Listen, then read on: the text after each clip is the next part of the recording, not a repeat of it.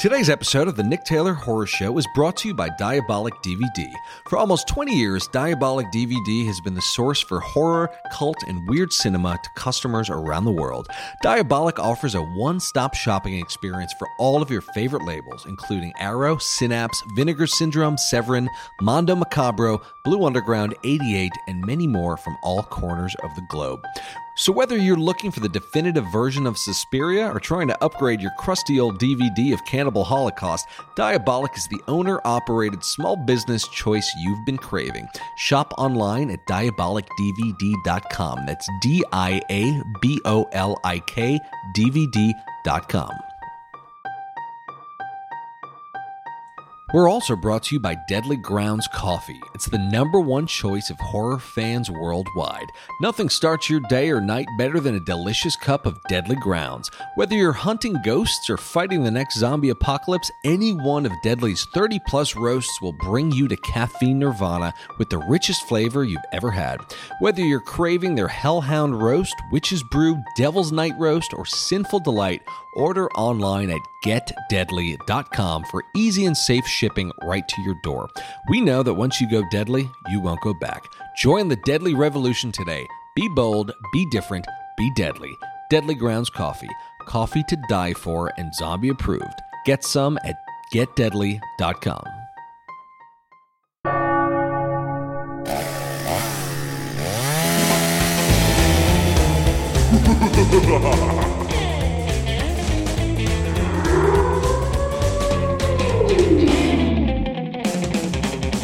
Welcome to the Nick Taylor Horror Show. Justin Dyck is a Canadian director who just released Anything for Jackson, which is now streaming on Shudder. Anything for Jackson is definitely one of my favorite horror films of the year. It really delivers the goods. It's scary, it's funny, it's emotionally poignant, and an extremely unique and different take on ghosts and demons, which was actually really refreshing. All in all, it's a hell of a time, and I highly recommend it. Ironically enough, Justin made Anything for Jackson after making a large number of commercial family films in Canada, which, despite the genre, really paved the way for his technical ability as a director. We talk more about Justin's backstory, the making of Anything for Jackson, and how he pulled off this movie's fantastic creature effects in today's episode of the Nick Taylor Horror Show. Now, without further ado, here is Justin Dyck. Justin Dyck, how do you do, sir? I'm well. How are you? I'm doing good, thanks. Although I have to admit, I have been struggling to floss after seeing anything for Jackson for the Yeah. past few days. Yeah, dentists do not approve of our film. No, no, it is definitely not uh, not dentist approved at all. But uh, no, I realized I think I saw I saw your movie within like a few days of seeing um, 32 Malasana Street, which was really good on Shudder, and uh, His House, which on Netflix, which I really loved. And it just kind of occurred to me that supernatural and demon movies will never ever go out of style. There's it's so it's as a genre, it feels so inexhaustible and there's so much personal metaphor that you can project into these movies, particularly as a vehicle for grief. I mean, the example of something Hereditary is the big example. Relic is another really good example.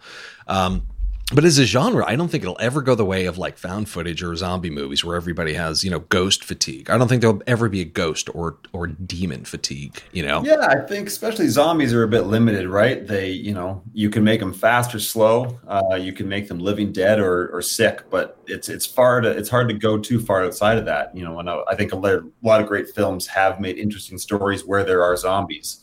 Um, but you're right; it is a hard genre to reinvent. Where I think, uh, yeah, demons. There's just it's been pretty intertwined intertwined with human history for a very long time. No matter what the uh, you know what the the part of the world you're in, there's been some sort of demonic stories throughout history. So um, I think, yeah, it's it's easy to put a fresh take on it. Yeah, and the notion of the reverse exorcism I thought was really fascinating and something new. I feel like I, we haven't really seen that before. Where did that idea come from? Uh, it kind of the you know the question is is the answer. We um, we were trying to come up with a, a supernatural project, and we said, what what can we do that hasn't been seen before? So every um, every idea we came across, we had to twist it somehow. Yeah. So I think that was the very first one. We're going through all the genres and subgenres. We saw got ghost movies.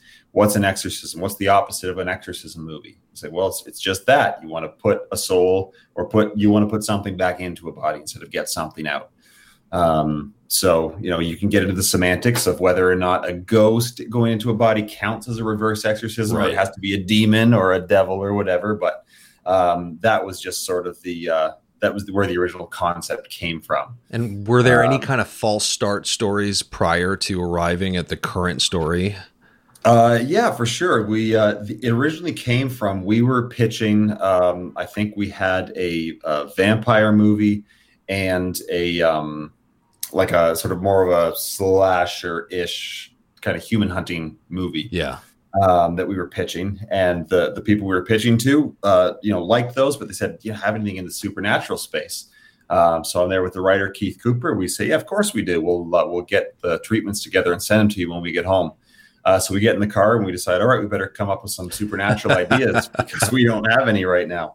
Uh, so we just, yeah, start throwing it around, and uh, yeah, so reverse exorcism came early, and like you know what what does that look like? Well, you know, you want to get a child back. So I think the original idea was uh, two parents kidnap a, a, a, pregnant woman to to try to bring their their child back. Mm-hmm. Um, but again, we just stuck with that on the uh, you know during the whole uh, creative process, we stuck with the, you know, what's the obvious and how do you break that? So yeah. the parent that was too obvious, we're going to make it grandparents.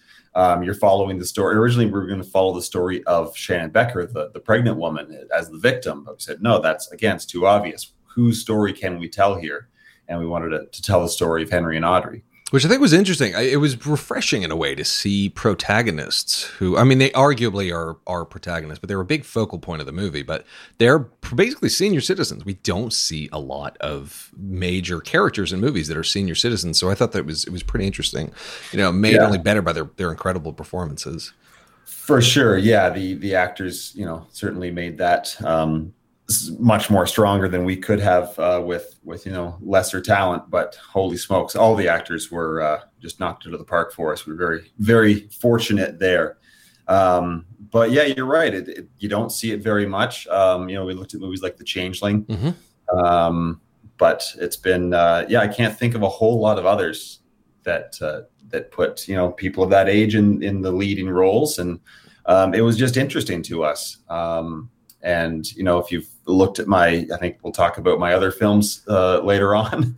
Um, if you look at those, you realize I've spent a lot of time making you know commercial projects that uh, are there to please. And yeah. I didn't I didn't want to do anything commercial about this movie. We just wanted to let the creative lead, and uh, you know whether or not someone's going to buy it uh, was was less on our uh, less important to us. We just had to make something fully creative and uh, this is what came out of that. Yeah, I mean, you raised you know another question I was going to ask is when you look at your earlier work, it's mostly very wholesome concepts, you know, Christmas and romance and family. And how did you swing so hard left from such wholesome material? Well, yeah, well, none of or were you repressing all this for all these years? Yeah, yeah, they were. Uh, it was it was weird how I kind of stumbled into that. It's you know you've heard the the old adage, "Fake it till you make it." Oh yeah um, I was good at faking it. I was telling everybody I was a director, and then that's how I got you know my first music video. Um, and I was doing music videos. I was working in like corporate productions. I was working in the camera department as well. So I was working as a DOP, um, you know, a first AC at, DMT. Um, I worked as an editor as well. So I was doing, just had my hands in, in all sorts of things, just mm-hmm. earning a living while I was telling people I was a director. So um, I'm, I'm working on this uh, kids TV series. Um, I'm just filming baby animals on a green screen, little five minute bumpers. Um, and the production company I was with, they were, you know, very lucrative. They were doing tons of stuff. And so I said, Hey, can, you know, any interest in making a, an independent horror film? I'm looking for some financing. So they went off to, uh, I think it was MIPCOM to look for some funding. Um, said, came back and said, all right, good news. I found funding for a movie, but it's a movie about a kid who plays soccer with a monkey. Um, so, oh, well, that's, that's different. Monkey doesn't tear okay. his face off. I'm assuming, so it's not exactly horror. um, yeah, so a first film is a first film, and uh, as I said, I was still making corporate videos. So, um, you know, if I could earn money and make an actual movie, then uh, I said great. So we did that. Uh, it was successful for the genre and made it onto like you know Disney Channel and some other good places, and so that got us another one. Um, and a couple of kids and family projects turned into like the holiday romance. Um, I think every production company nowadays, you know, anyone doing you know sub five million dollar uh, movies is looking at that Christmas space. Right. Um, so we were, I think, a little bit ahead of the curve on that. It, it wasn't quite as rampant as it is now. Um, but yeah, we we moved into there, and um, yeah, my record is uh, I think eight Christmas movies in one year. Whoa. Um, so yeah, it would you know it was it's a fantastic day job. I learned how to run a set. I learned how to work with actors. Um, you know, most days are you know pretty standard, Mhm. but then you have you know little things. You know, something as simple as uh, you know we had a really low budget one. Um, and we didn't have money for a stunt day, and we had to film. You know, the girl falls off the stool trying to put light on the Christmas tree, and the the handsome lead catches her. Mhm. Um, so yeah, very simple, but you still learn how to make it look like someone's falling. So um, you know, everything's a learning experience. Yeah. and uh, you know, every you know every day I got significantly better and made great friends, met, met a great great crew. Um, so yeah, they were uh, you know they're commercial um, products that we're delivering, but it's a fantastic day job while I was pursuing uh, becoming a filmmaker. Yeah, I mean, it sounds like the dream as far as aspiring horror filmmaker wanting to make movies. That's your day job instead of taking something completely outside of the profession. I mean, you're actually directing all day. You know? It, it totally was, and I think it, it made me significantly better and more prepared. Um, But I think it did slow us down a little bit in getting the financing for that first movie. Um, it's uh, you know, it's pe- people don't expect much from uh, uh, in terms of horror from someone who's making these Christmas movies all day long. So Right. um, it uh, yeah, we you know started to get a reputation, good or bad. Um, that uh, it, it may have slowed that down a little bit, but uh, yeah, I, I certainly don't regret it because it, it made me a better filmmaker. So Yeah, yeah. I mean, it just sounds like it was a hell of a hands-on film school, you know, and not like wasting years at a job that has nothing to do with what you actually want to do. But you're actually so yeah. hands-on, and you're probably. I'm sure by the time you know it was time to to shoot anything for Jackson, you were were so ready to go, having had all these movies under your belt. Yeah, we got it greenlit, and then we had uh, five or six weeks to get the cast, crew, locations, and um, start rolling cameras. So Wow. the uh, the script was pretty much ready to go, but um, that would have been a lot more intimidating had it been my first film. Mm-hmm. Then, if, uh, you know, I had seen us prep a Christmas movie in two weeks, so I'm like, oh, Right. we we can do this, no problem. So That's awesome. Yeah, I feel like Yeah. that's a huge point. You know, don't ever turn any projects down. If you have the opportunity to direct anything, take it because that can only help your directorial ability. Yeah, yeah. You know, someone growing up, like you know, I was a teenager in the '90s, so um, you you see the the '90s indie film model, Mhm. and you watch all these guys. They do one film, it explodes, Yep. and then they made it. None of them started with 35 Christmas movies, so you don't look at you. You know, you're trying to you know manage your your reputation and Right. all that stuff. Is this you know is this going to hurt me in the future? But um, yeah, it's it, it's the year. You know, IMDb is a thing now, so um, everything you do, people are putting you know everything up there. If you worked on a music video as a gaffer, you're gonna it's gonna be on your IMDb. So Mhm. um, it's just uh, it's a lot more open and um, yeah, Yeah. it was uh, it, it turned up it turned out to help not hurt. So Well, that's great. uh, yeah, because I, feel like produce. every job you can and get better. Yeah, yeah, because I feel like producers look for experience. You know, maybe not. You may not have experience in your genre, but no, I think it's interesting that from day one you wanted to do horror, and now. So, how did anything for Jackson get off the ground? I mean, you, you'd been working on these Christmas movies, um, and some other family-friendly titles. So, what was the process like for getting this movie made? How did you guys Yeah. finally get it done? Well, well, we had, as I said, we were pitching a few um, genre projects from horror to science fiction, even some thrillers and sort of actiony stuff, um, but all for like super low budget concepts.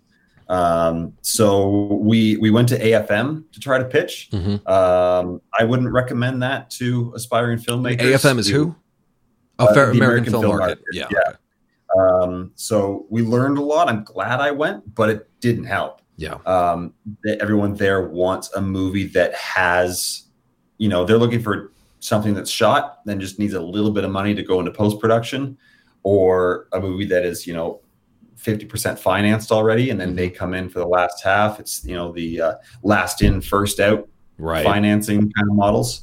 Um, so no one there was looking to you know start a movie from nothing um, which we didn't know before we went but uh, still you know got we learned a lot. We got to see the other movies that were out there. Mhm. um, but it's it wasn't necessarily a good step. And then we get back home. Um, and you know what we did have? We had a lot more experience pitching because we took like 75 meetings when we were there over like a five day. Whoa! At AFM, you took seventy-five meetings. yeah, yeah, and it's, it's great. You just walk around in the hotel and go in and hey, you guys, you know, looking for concepts, and you sit down and talk to them, and you get feedback, and Wow. so it, it just it impromptu. Just there's a bunch of conference rooms, and you just belly Yeah, up to we- them. We booked, I think, 20 um, Okay. because you, you get the list of vendors before you go. Uh, so. I just sent a bunch of cold emails and we got about 20 booked. Um, but as we're like waiting in between, you just walk up and down the halls and everyone's got their posters outside and anything that looked like it had a, you know, was a decent fit. Mhm. Um, we just knocked on the door and this either said, yes, come on in or come back in two hours. And um, so, yeah, it was a quick, quick lesson in pitching. Um, and then when we got back, we uh, we just looked up who who was local, what local production companies were there, and we found Vortex Pictures. Um, and yeah, we we went in. It was a, a five minute pitch, um, and then we went and met the the executive producer, uh, and he said, "Yeah, great. Well, you know, if you guys can be ready in five and a half weeks, then uh, then we're good to go. We'll we'll, uh, we'll greenlight this movie." That's great. Um, so yeah, it was.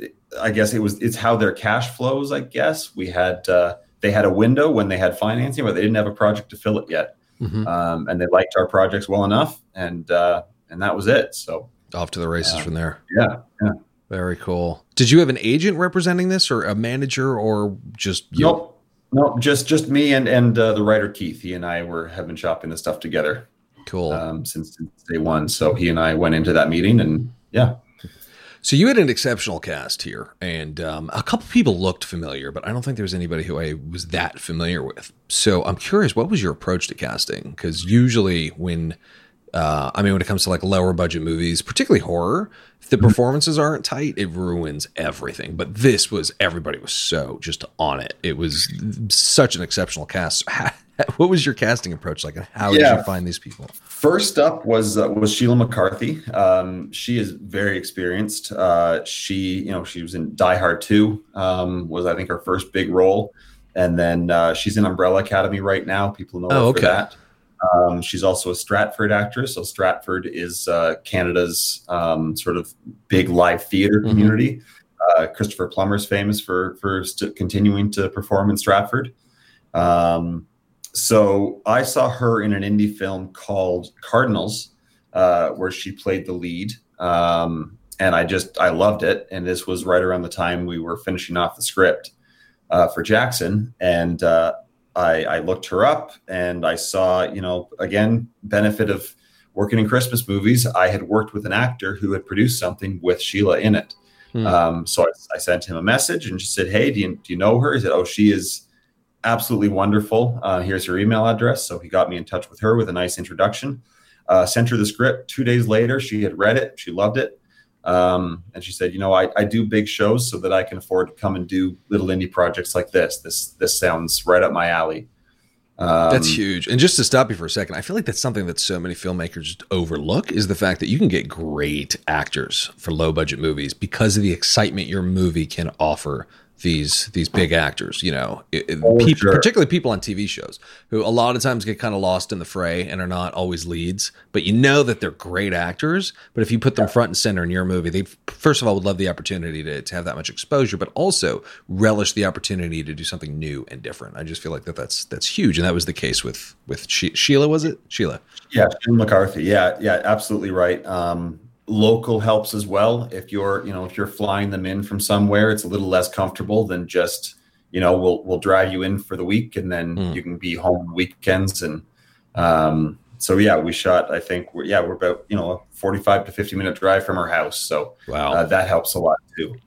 Um, but yeah, she came on. You know, it was we didn't have any paperwork or anything, but she came on well enough that we could tell people she was willing to do it. Right. Um, so that that was probably why the pitch, you know, went so quickly. We said we got this, and Sheila has, you know, soft agreed to to come on with us. Um, so yeah, with her involved, after we got the green light, we went out to uh, Julian Richings. Um, so Julian is uh, he's best known for playing Death on uh, Supernatural. Okay. Uh, but he's also uh, he's he's sort of a he's very well known, especially in Canadian indie films. Um, and I think it's just a passion of his. He likes you know helping out young and up and coming filmmakers, so he he tends to say yes to a lot of things uh, if he can make it work. Um, he just loves being on set and loves uh, loves performing. So yeah, um, he's yeah he's a great get, but I, he doesn't typically you know in, in his own words he said I usually play the scary guy in the corner. He doesn't typically get a lead, mm-hmm. um, but his talent is uh, you know second to none. So.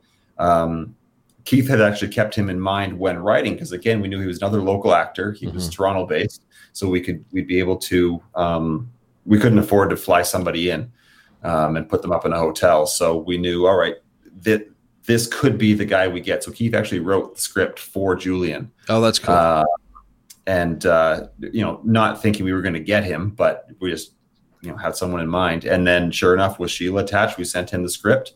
Uh, he liked the script, but wanted to have lunch. So we went and met with him for lunch, and he's like, you know, this is a good script, but what is your intention with this movie? Because um, it could easily be you know a farce. It could be quite silly. Um, but he, I think he needed us to ensure, uh, to reassure that it is about um, Henry and Audrey, their love for each other, and their their grief. Yeah. Um, so it had to be a human story wrapped up with lots of fun scares and things. Um, and as soon as, yeah, once we spoke with him, he he believed in us and and liked the direction we were taking it. So so he signed on. Um, so those are obviously our two big ones, and then uh, uh, Yannick Bisson uh, is best known for Murdoch Mysteries, which is uh, a big show here in Canada, and it's a massive over in the United Kingdom, from what I understand. Um, so he was a he was a big get, and he was uh, a friend with the production company. They worked with him a few times, and he likes playing off character because he's been this character on. Uh, he's a, a, detective in like the 1920s or 1800s or something. Was he like their that. kind of Satanist cons- consultant? No, uh, he played Rory, the the snowblower guy. Oh, okay, that dude. Yeah, yeah, yeah. So, uh, so yeah, he's typically plays this like you know handsome leading man detective type. So okay. to come out and play this, you know, super strange, not too bright neighbor um, was uh, was something that interested him. Um, and then yeah, the rest, some were favors from Christmas movies. Um, but the two other leads, Konstantina, uh, who played Becker, mm-hmm. and uh, Josh Cruddas, who played Ian, we got them both from self tapes. Um, they neither of them auditioned for the part we gave to them, um, but we just noticed how great they both were. Yeah, um, and uh, and asked them to read for those parts, and uh, yeah, they came in and, and did it. So uh, the auditioning process, we had uh, Rebecca Lamarche. Um, she helps cast all the Christmas movies I do. Um, she's also an actor and a good friend, so we just asked her to, to help out a little bit, so she was able to get request some of these self tapes. Um, so that that helped a lot too. Mm-hmm. Cool. Um, yeah, and then the rest, uh, yeah, we're, we're just friends we'd worked with in the past. Um, like yeah, Kaitlyn Leeb played. Uh, she was Yolanda. Uh, so she just came in for a day. She's a friend, um, but she's you know she was in uh, uh, Slasher. That uh, it's a the show Netflix series. Yeah. yeah, she was in season two of Slasher as one of the leads. So, um, and then she has a lot of Christmas movies, and uh, she was on Spinning Out, that big Netflix show. So, mm-hmm. uh, she was a, a, super talented actor to come out to do a small part, but again, just you know, having having friends in the Christmas world, that yeah. Uh, it helped out. Yeah, it all seems to help out. Yeah. Yeah. Cool. Well, yeah, I mean, it sounds like largely TV actors. There is so much opportunity. Again, just to get fantastic actors for relatively low budget movies who are, you know, put in good performances.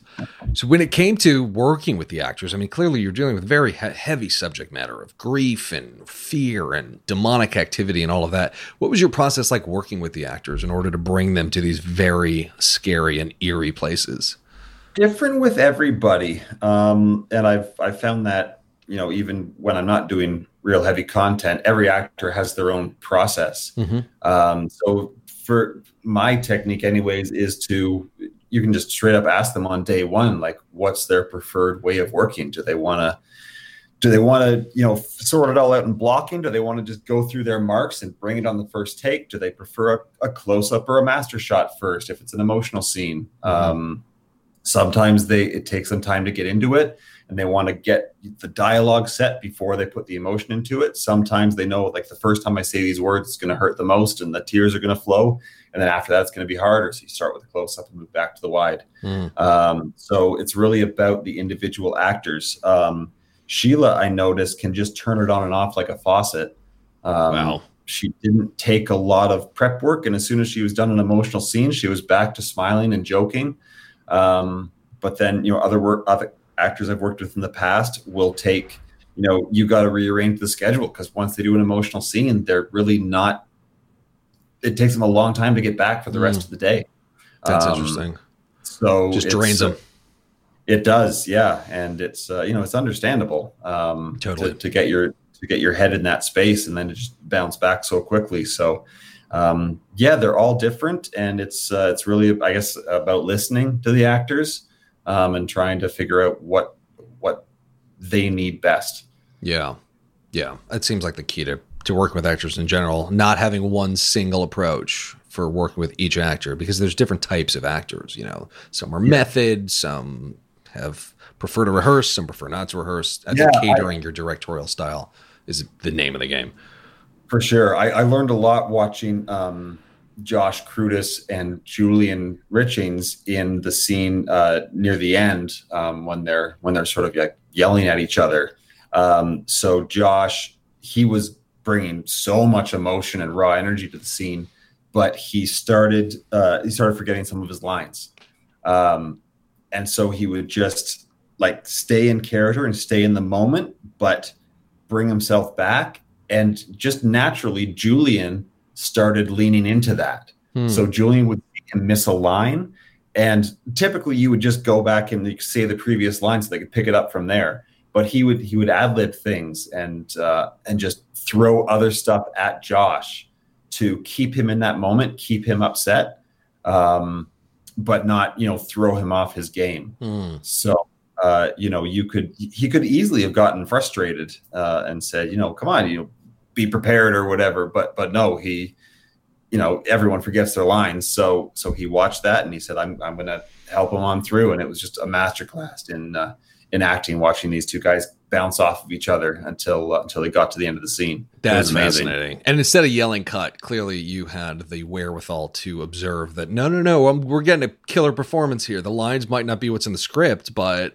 the performance Absolutely. is coming out. You're getting more than probably you you had anticipated, and to have an yes. actress help bring that along, I mean, that's huge. That's a director's he, dream. Yeah, he was he was off camera, so he didn't have to, but he he did for for the sake of Josh, and it was yeah, it was amazing. That's super. Um, cool. Oh yeah, that's something I do a lot. I, I, often get actors looking right into the lens when they're just done with the scene. Like I don't know what I'm going to cut, so I'm just gonna I'm just gonna let it keep running. Um, but yeah, yelling cut too early has gotten me in trouble in the edit suite. So I uh, I changed my approach and I always let it run way too long, and they they usually get annoyed with me. But just keep okay. rolling. Yeah. so, what was your research process like when it came to all matters of ghosts, the occult, and demonology and Satanism?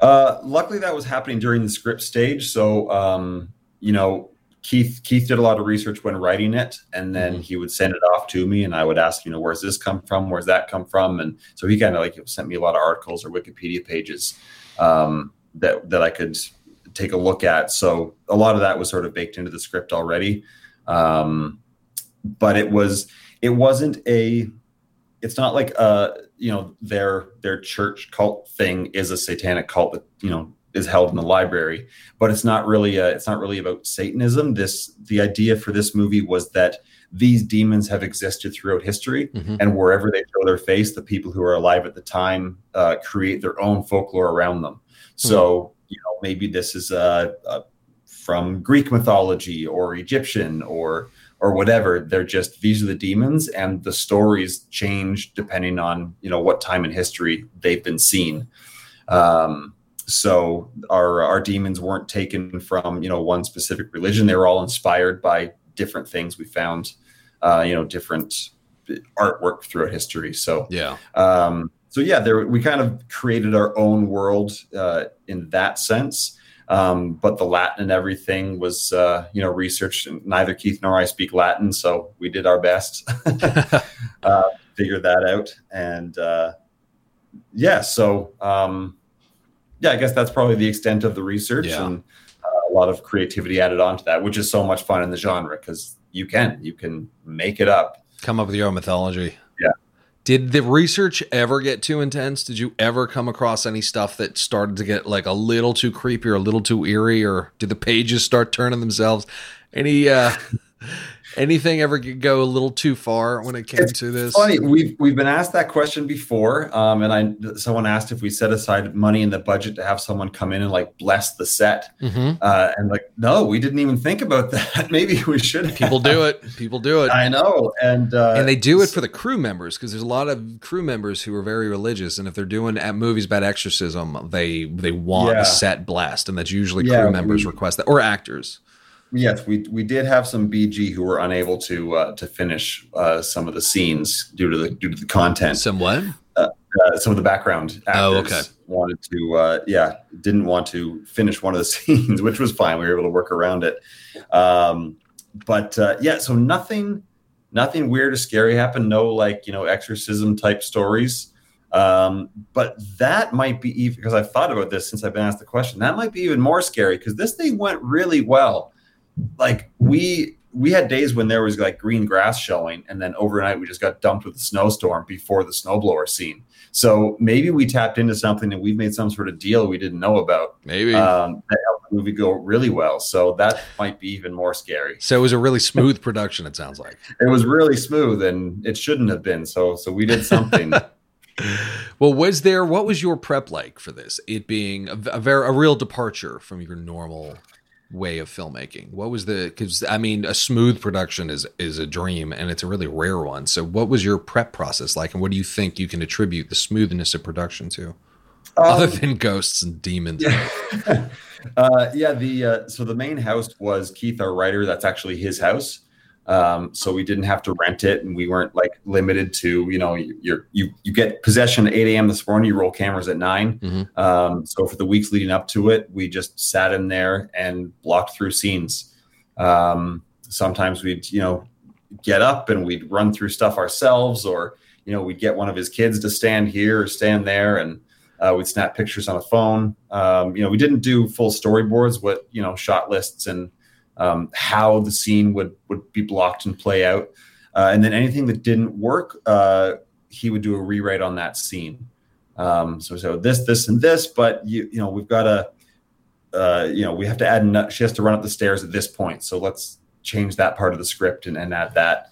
Um, so adjusting to the location and having access to the location early helped out a lot.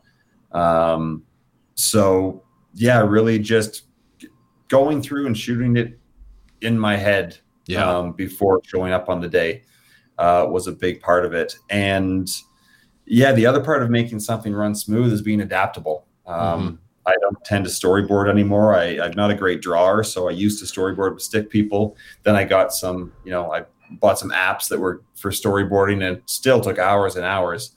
And then as soon as you get your first setup, you have to throw it away because everything changes. right. Um, or you know, if if the DP comes to me and says, "I look at this shot I found," um, I want to be flexible enough to say yes. Uh, where if I have a shot list, he might find something brilliant. Um, Sasha, our, our DP, Mhm. um, I'm talking about. So Sasha may have found something brilliant, but I would have to say, uh, nope, that's not on the shot list. Hmm. I got to make sure I get this. Right. Um, I've got to look at that, look at my shot list, and say, okay, so if we get that as the master instead, you know, maybe it flips the 180 degree rule. So all of a sudden, our coverage is from the left instead of the right. Um, so if that's where the master is now, everything else has to change. Maybe that changes the blocking. Um, so being adaptable and, and ready to to move and change on the day, um, and just being able to yeah prepared enough that you can think think through that stuff um, goes a long way to running a smooth set. Yeah, I feel like that's huge. The notion of being adaptable. David Lynch specifically does not shot list anything because he wants to allow the shot to present itself based on where Right. he is. And he finds Yeah. that by doing that, the shots are always different from what he imagined and usually better because he's not adhering to just rigid Mm-hmm. formalities of of uh, of what the shot can be. Same thing with performances too, which is interesting. Yes, definitely. Um, and that's something really fun to do as well. With uh, you know, we had 15 days to shoot this movie, so not a ton of time. Um, but when things are going well, to just you know give the actors either the first take or the last take, give them a chance to to go off and play with things. Yeah. Um, is uh, is really fun exercise. Sometimes if you're if you're not getting what you want, you can go in and say, you know, let's let's overact this one. I promise we won't use it, but let's just you know go crazy. Play this like it's a cartoon. Like Mhm. just be really big and crazy, and then you might find a little hint of brilliance in there, and say, I really like where you reached on this line. So so keep that energy, but we're going to dial the rest back Yeah. um, or you can uh, or you can use one of the off off camera actors. Um, I do this a lot in the Christmas projects. If it's supposed to be an emotional scene, but the actors just aren't getting there, I'll go to the the, uh, the actor who's not on camera, uh, and they'll just be like swearing up, up a blue storm or screaming at them or you know banging their fists on the table or something, and you get that natural surprise because the the actor performing wasn't expecting it. um, so that's a really fun tool that I use a lot is to uh, get the other actors to Interesting. um, Did you come up with do it. that? Is that your own idea? I I'm sure I'm not the first person to do it, but I I, I didn't you know read it in an article. Yeah. That's cool. So one thing yeah, it's thought- weird being, being as uh, sorry to interrupt. No, no, but, Um, you know, working primarily as a director, I haven't been on a lot of sets with other directors for the last decade. Yeah. Um, so it's uh, I don't really know what if what I do is unique, if what I do is normal, or if if it's any good. right. That's just sort of how I work. Um, and outside of you know friendly conversations, I, I don't really know how other directors work. So Yeah. So one thing I thought was really interesting is the movie balanced a lot of tones. There was some humor in it, but it didn't feel overly intentional. It didn't feel like you were trying to shoehorn laughs into it. There were just moments that were naturally funny. But as humor does in horror, um, not talking about horror comedies, but when you, when you as humor does in horror, it, it alleviates some of the tension and brings a little bit of levity and kind of gets releases some tension so you can go back and be ready for another scare, which I thought was interesting. So I'm curious about two things. I'm curious about your approach to the humor. Uh, also, the movie was plenty scary, but there weren't much in the way of jump scares, which I thought was good because I, I'm starting to find the jump scares, unless they're really exceptionally well done, just are starting to cheapen movies, you know? But um, the balance of humor and the scares and the lack of jump scares and the overall, you know, tone of the movie, there were moments that were very bleak. Um, and there's moments that were seemingly like intentionally dry, but it was never boring. It didn't feel like a slow burn, but there were some slow burn moments. But then you there'd be some humor, and then be just sheer insanity. Um, I'm curious how you approached the overall tone and trajectory of the movie. yeah, yeah. Well, the uh, humor first. We we wanted to make sure we weren't doing any you know setup punchline um, type of joke jokes. Um, I think the comedy came from the realness, so almost you know like a Coen Brothers style of humor. yeah, um, these people are just so real that it's funny almost because you have the expectations of the genre so when you meet the group of satanists they're probably going to be in a cave in the forest and they meet at night. But if you met a satanist in real life where where would they go? Um, and they would probably have to book out a room at the local library like everybody else. Um, so it's just you know it's real life is funny, especially when you have those expectations of the genre already. Mhm. Um, one of my favorite films is Blue Ruin by Jeremy Saulnier. oh yeah, Uh, and you have that, you know, he goes into the drugstore and grabs all the stuff to stitch up his own wound. You're like, yeah, this is, you know, this is taken straight from a Western. That's what they do. They're going to, you know, hold the needle over the fire and sew himself up. Uh, hard cut to he's in line at the hospital because he doesn't know how to sew himself up. yeah, It's, it's hilarious, but it's not a joke. It's just Right. that's what would have to happen. Um, so really just, yeah, comedy from real life and, uh, you know, conversations and dialogue that are natural and what people would really talk about, but it's sort of unexpected. So um, I didn't think so many people would pick up on the comedy. Um, you know, I I felt I felt scenes were funny, and I loved the idea of you know what this satanic group looked like, or mm-hmm. Um, some of the things Audrey would say because she's just you know a, a quirky grandmother, right? Um, but yeah, some people have straight up called it like a, a black comedy or dark comedy, and um, that yeah took me a bit by surprise. But if it just means they're they're smiling through the movie until it gets scary, then uh, then that's great. It doesn't sound like it's taking anyone out of the scares. So yeah, um, so that's good. Definitely. Not um, so yeah, sorry. Comedy was the first half. What was the other part of that? The overall, question? just like structure, tonal structure of the movie, because it um it it had moments that I think were kind of slow burny, but it didn't feel like a slow burn movie. But then it had moments of just sheer insanity. But it all just gelled well together. You know, right. to have an emotional yeah. roller coaster element. I think we're you know we set up to make a a low budget indie horror film, so we knew people had to have fun while they were watching it. Yeah. Um, so we we had to keep the pace up, and that a lot of that came from this. Most of that came from the script. Mm-hmm. Um, there's got to be you know a lot of stuff happening often because it's you know a small cast in one location for the most right. part. So we got to keep things up, keep things exciting, and keep it moving. Um, so that's where sort of that pace came from. Um, and yeah, the, you, you mentioned the lack of jump scares. That was something we you know we were intentionally set out to do. Um, and you know, getting I still go back and watch you know, even the YouTube videos, like you know, hear the the top jump scares in movies, or yeah. you get these people doing breakdowns, like you know, this is this type of jump scare, and this is that type of. You, know, you got your false jump scare, and this, and like I'll go back and watch YouTube videos that are so basic um, that you know, really, I would have been watching had they been around when I was, you know, 17 and trying to learn filmmaking. Such a good filmmaking and, resource. Yeah, and you, you know, you know everything, but it jogs your memory. Right. Um, you got to be reminded not, of these things. Yeah, not not that I know everything, but in one of these videos, right, it could be a very simplistic video, like here's the 180 degree rule, right? And like, yeah, I understand you want to film everything from this side of the room, but you just watch it to jog your memory and get reminded of it, um, and see great examples too. Like, you know, here's a good example of a jump scare. Here's a bad example of a jump scare. Um, so yeah, we set out to not have them. We do, you know, I, I think we do have one or two um, but we wanted them to at least have some weight to them. I know the false jump scare, we didn't want like, you know, the crash sound, or then it's just a cat walking by the alley. We didn't want any of that. We wanted yeah. the, the, jump scares to have have uh, uh, a story driven purpose. Um, I think we cut the uh, the suffocating ghost. We cut his introduction. I think like ten different ways. Uh, it would have been very easy to have him as a jump scare, just like a smash cut. But mm-hmm. uh, we actually showed him four times before the music starts up.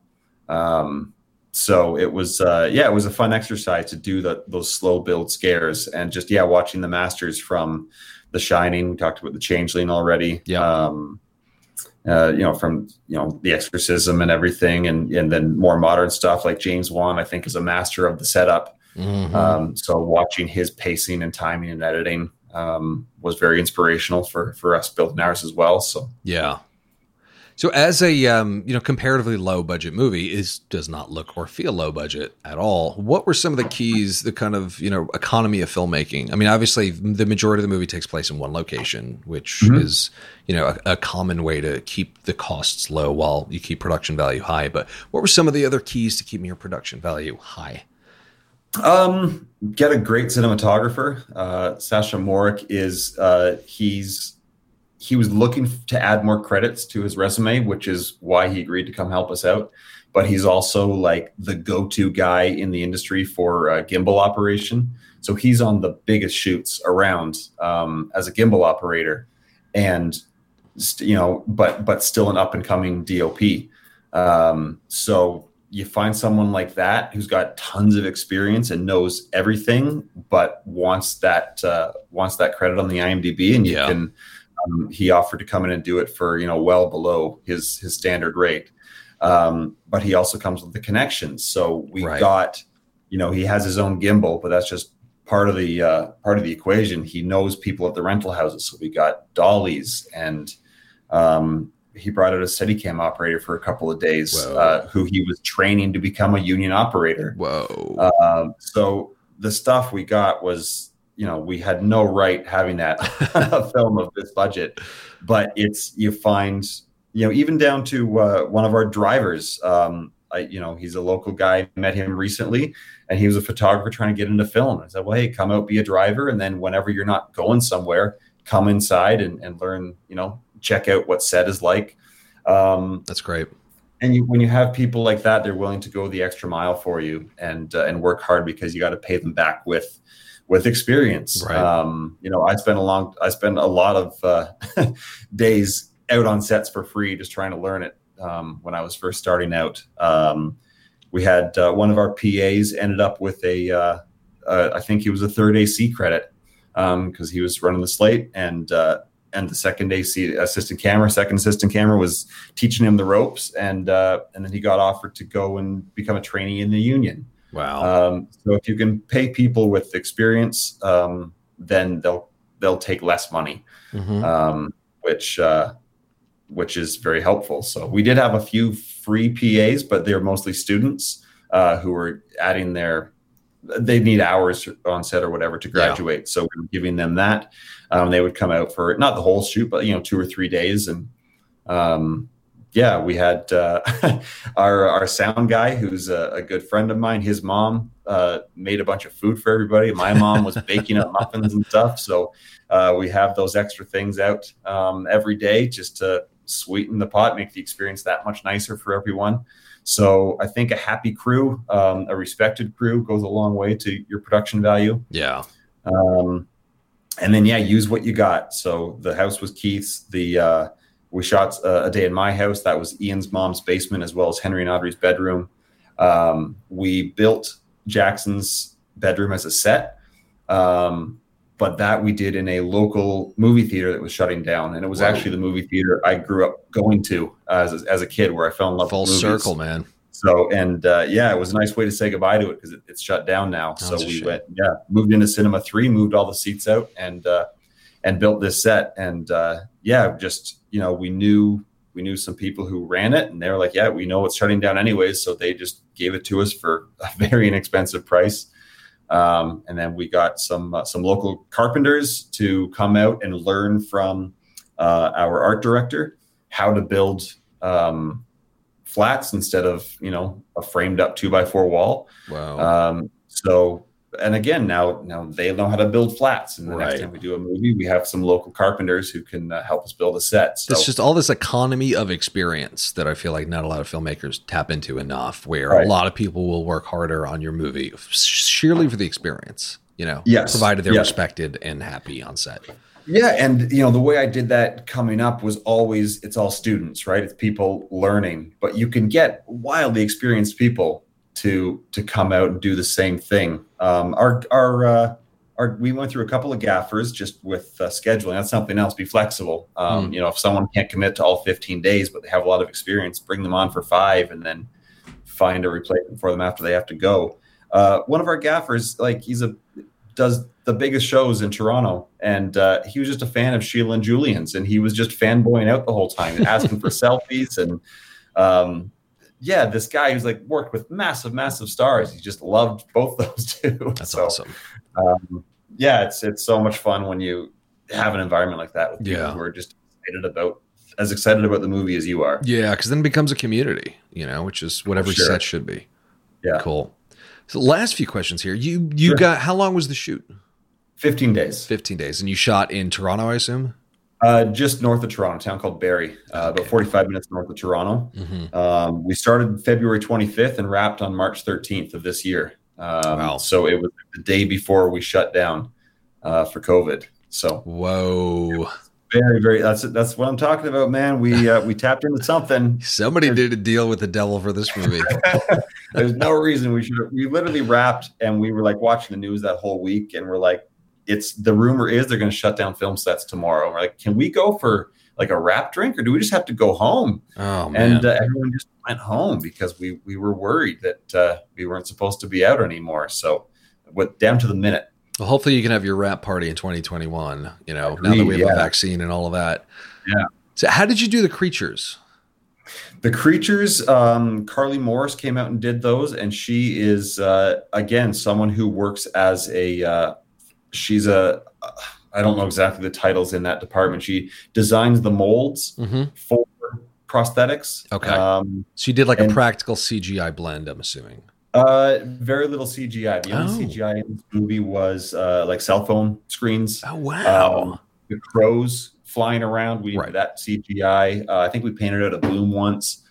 Um, but all those creatures were pure practical. They weren't actually. Oh man, they looked yeah. amazing. I thought for they? sure they Yeah. were s- partially CGI. They were so expressive in the way they moved.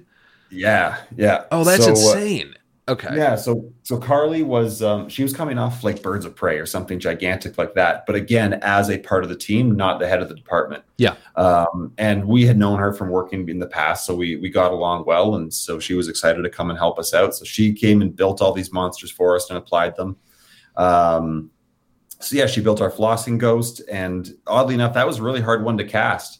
Uh, we kept looking for you know all these people, and like some of the self tapes, like we had people using fake blood. They were like Yeah. cutting things together with scary music, um, but it was uh, oddly really difficult to cast. And then we cast uh, Marianne, and she showed up like her her tape. She was like really scary. It looked really good. She showed up, and she's like stunning. We're like, what? You you're the person from the tape. How do you? How are we going to pull this off? And then she went into makeup, and she like you know contorts her face all up to get those prosthetic gums in her mouth. And uh, she managed to look really, really scary. um, and then uh, Troy James, who played our suffocating ghost, um, he is he's just an incredibly gifted talent. Um, he's got a long story how we got him too. Uh, so he, I saw him like 20 years ago at a, an amusement park for this Halloween thing they do every year. hmm Um, I'll, I'll keep the long story short. We Google him. We finally track him down. We say, oh, yeah, that's the guy. He still lives in Toronto, but he just came off of Hellboy. Um, Scary Stories We Tell in the Dark. He's like Guillermo del Toro uses him in a lot of projects now. Like, oh, great, we can't get him, um, but we need to find a contortionist because this ghost is going to be so much better. Um, so we just put out a casting call. We find one contortionist. We we offer her the role, and then she can't make the dates work. Um, so she said, I'm sorry, I can't, but I perform with a friend of mine. His name's Troy. Uh, do you want me to get you in touch? And so she gives us Troy's contact information, and he happens to be back at home at that time. Um, and I still don't know why he did it, but he just agreed to do it. And uh, he is like the nicest, least scary person I've ever met. But when he starts moving around, um, he's incredible. That's what I thought for sure was CGI. I thought there's Yeah. no way a human can do that. Oh, that's Nope. so brilliant that you hired a contortionist. Yes, he's in. Um, he's in that new uh, Blumhouse Amazon film, uh, Black Box. Oh, I saw that. Uh, oh, that yeah, okay. Of course. All right, now yeah, like, all yeah, they did look alike. Yeah, I thought that was CGI too. Holy shit, this guy's amazing. Yeah, yeah. No, he's been uh, he's been accused online of being bad CGI. He was the uh, he was the old hag in um, in Hellboy, and Oh, okay. a lot of people attacked that scene for being bad CGI. I'm like, no, that was just Troy. That's so cool. Uh, so Um, s- and yeah, the, the bigger demons, that was all Carly designing that. We worked on it ahead of time. She didn't have a ton of time, but she built the prosthetics and applied them. And um, so, yeah, it's uh, just more good people and working Yeah. hard. So, I looked amazing. man. I mean, you just delivered so many goods in this movie. I mean, there was legitimate grief. There was a lot of scares. There was a bunch of, I mean, there were ghosts, but I could say to a certain degree, it was like monster movie type of scares where you have multiple creature designs. I mean, it was really a hell of a time at the movies, you know, in my living room, but nonetheless, real killer cinematic experience, man. So, you know, congratulations. thanks so much, man. Yeah, it's uh, we're we're really happy with it. And it was uh, it was a weird slow burn because we released it at you know the online film festivals and Yeah. Um, there was a little bit of, you know, some people talking about it online, but you know, not a ton of buzz. So we're like, we don't, I don't know. I like the movie, but I don't know if it's a hit or if it's that good. But uh, then, yeah, we released it two weeks ago, and um, yeah, online community has been uh, extremely kind and generous to us, and uh, yeah, so it it, uh, it feels really good. So we're we're happy people are connecting with it. That's great. So, what is next for you? What's next? I don't know. We've got uh, a lot of concepts, and we're uh, we're we're starting to get pitch meetings that we certainly weren't getting before. So, um, yeah, we've got some some great ideas, some existing scripts that we had written before anything for Jackson, mm-hmm. and uh, it's about finding that right partner um, and the right project. But uh, we're we're certainly not you know taking 75 pitch meetings at AFM anymore. Um, where uh, people are returning our calls and we're we're going into yeah talk to actual you know horror studios and stuff. So it's uh, it's really exciting. That's great, man. So, last question. I mean, obviously, when yeah. it comes to filmmaking and writing and anything related to film, there's a lot of books out there. There's a lot of resources, not all of which are high quality. But along your filmmaking career path, were there any particularly good resources or books that were helpful, either from a career perspective or from a creative perspective? Yeah, I I read a lot of them. You know, the Save the Cat and, and all those ones are all very good. Um, I read a lot of the standard ones. I really got hung up on Story by Robert McKee, mm-hmm. um, which uh, again is a pretty common one. But I uh, I just I kind of read it on repeat for a long time. Um, and I got the audiobook and just kind of had that on in the car. Mm-hmm. Um, it was kind of because I'm I'm I'm really not a writer. I I conceptualize these concepts with uh, with Keith, but thank goodness I know Keith because he is uh, he's an incredible writer, and you know he we we hash out the ideas and uh, and then he takes that and turns it into a script.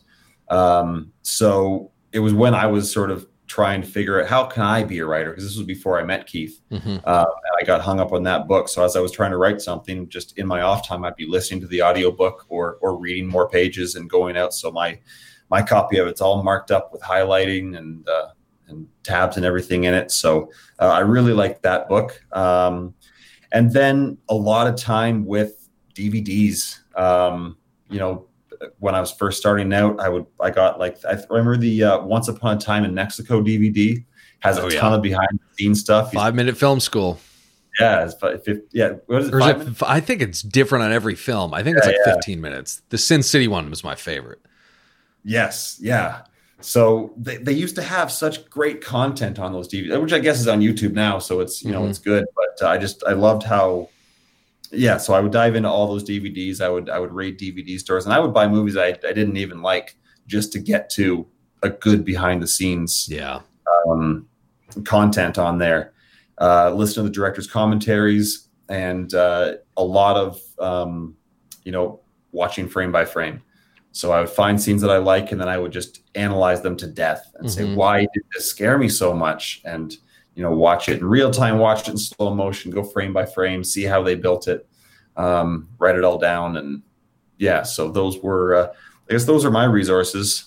Cool, Very and, cool. and still are. I still sort of go back to that. Now YouTube, as we were talking about earlier. Yeah, uh, people do great analysis on there. There's some. It's amazing. It's almost criminal that it's free. You know. Yeah. Yeah. I keep like I, I, always look for these guys' as Patreon pages if it's particularly helpful, and usually they Absolutely, don't have them. Yeah. Yeah. Yeah. Yeah. Cool. Yeah, I don't well, know if they're all like retired film professors or what, but the the stuff people are putting out is is so detailed and so helpful. Yeah, so much great stuff out there. Well, Justin, real pleasure talking to you. Thank you so much for taking the time. This is a real blast, and congratulations on anything for Jackson. I mean, it was such a thrill ride. So huge congrats to you and your Thank team. Thank you very much. Yeah, no, I appreciate the time. This has been uh, it's been a lot of fun. You've asked cool. a lot of uh, a lot of interesting questions I haven't gotten to talk about yet. So uh, yeah, appreciate your time. Cool. Thank you. All right, here as always are some key takeaways from this conversation with Justin Dyck. Number one, tap into the economy of experience. This is a common theme among a lot of indie filmmakers, but it bears repeating. One of the keys to achieving high production value on a low budget movie is to tap into people's yearning for experience. Justin was able to get a great DP for anything for Jackson for less than his usual fee because this DP wanted more diverse IMDb credits and this project was able to provide him with just that.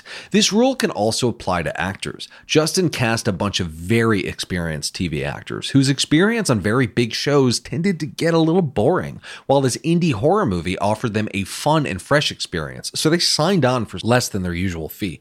The movie also offered them an opportunity for more focused screen time, which is really important for actors as well. Doing this effectively boils down to the experience that you can provide to your cast and crew. If you can't pay a lot, you have to make it worth their while by going out of your way to make the experience valuable and enjoyable for them. So find resourceful ways for your movie to provide high value people opportunities to learn, to do something different, to get more exposure, or just to have fun. Number two, there's humor in realism. There are a number of humorous moments in Anything for Jackson, and they were so natural that they seemed almost unintentional. The way Justin described the movie's funny moments was by comparing them to Coen Brothers movies, where you have ordinary people in very extraordinary circumstances, which is really on display in Fargo. Observing how real everyday people respond to crazy scenarios creates a juxtaposition that's naturally humorous. Justin also cited Blue Ruin as a prime example of this, which I highly recommend. So if you're looking to raise the levity of your horror film by using humor, it can be as simple as adding a dose of realism just by being truthful. This will let the laughs shine through in a very natural but unexpected way. Number three, don't turn down opportunities. Justin entered the industry wanting to make horror movies, but was instead offered the opportunity to direct a family film. Instead of thumbing his nose at the opportunity, he took it because he knew that the experience would be valuable for him as a director. Justin did such a great job on that movie that he ended up being asked to direct multiple other family movies. And despite the fact that these were not necessarily the kinds of movies he wanted to be directing, making them became his day job, where he was able to learn countless lessons about about working with actors, the pace of the set, camera equipment, and the technical sides of directing and filmmaking. He also built a killer network of crew members, producers, and actors. So, as far as day jobs go, this is a dream come true for any aspiring filmmaker because when it came time to direct anything for Jackson, Justin was able to draw from years of very hands on experience, and he executed a great movie with a very smooth production, all because of his experience. This is a serious reason to consider saying yes to opportunities that are not exactly what you're looking for at the time, because they can make you a better filmmaker. Anyway, guys, thank you as always for listening. If you enjoyed this episode, why not share it with your friends and family on social media? Don't forget to follow the show on Instagram at I'm Nick Taylor and on Twitter at the same handle. Thanks again for listening to the Nick Taylor Horror Show.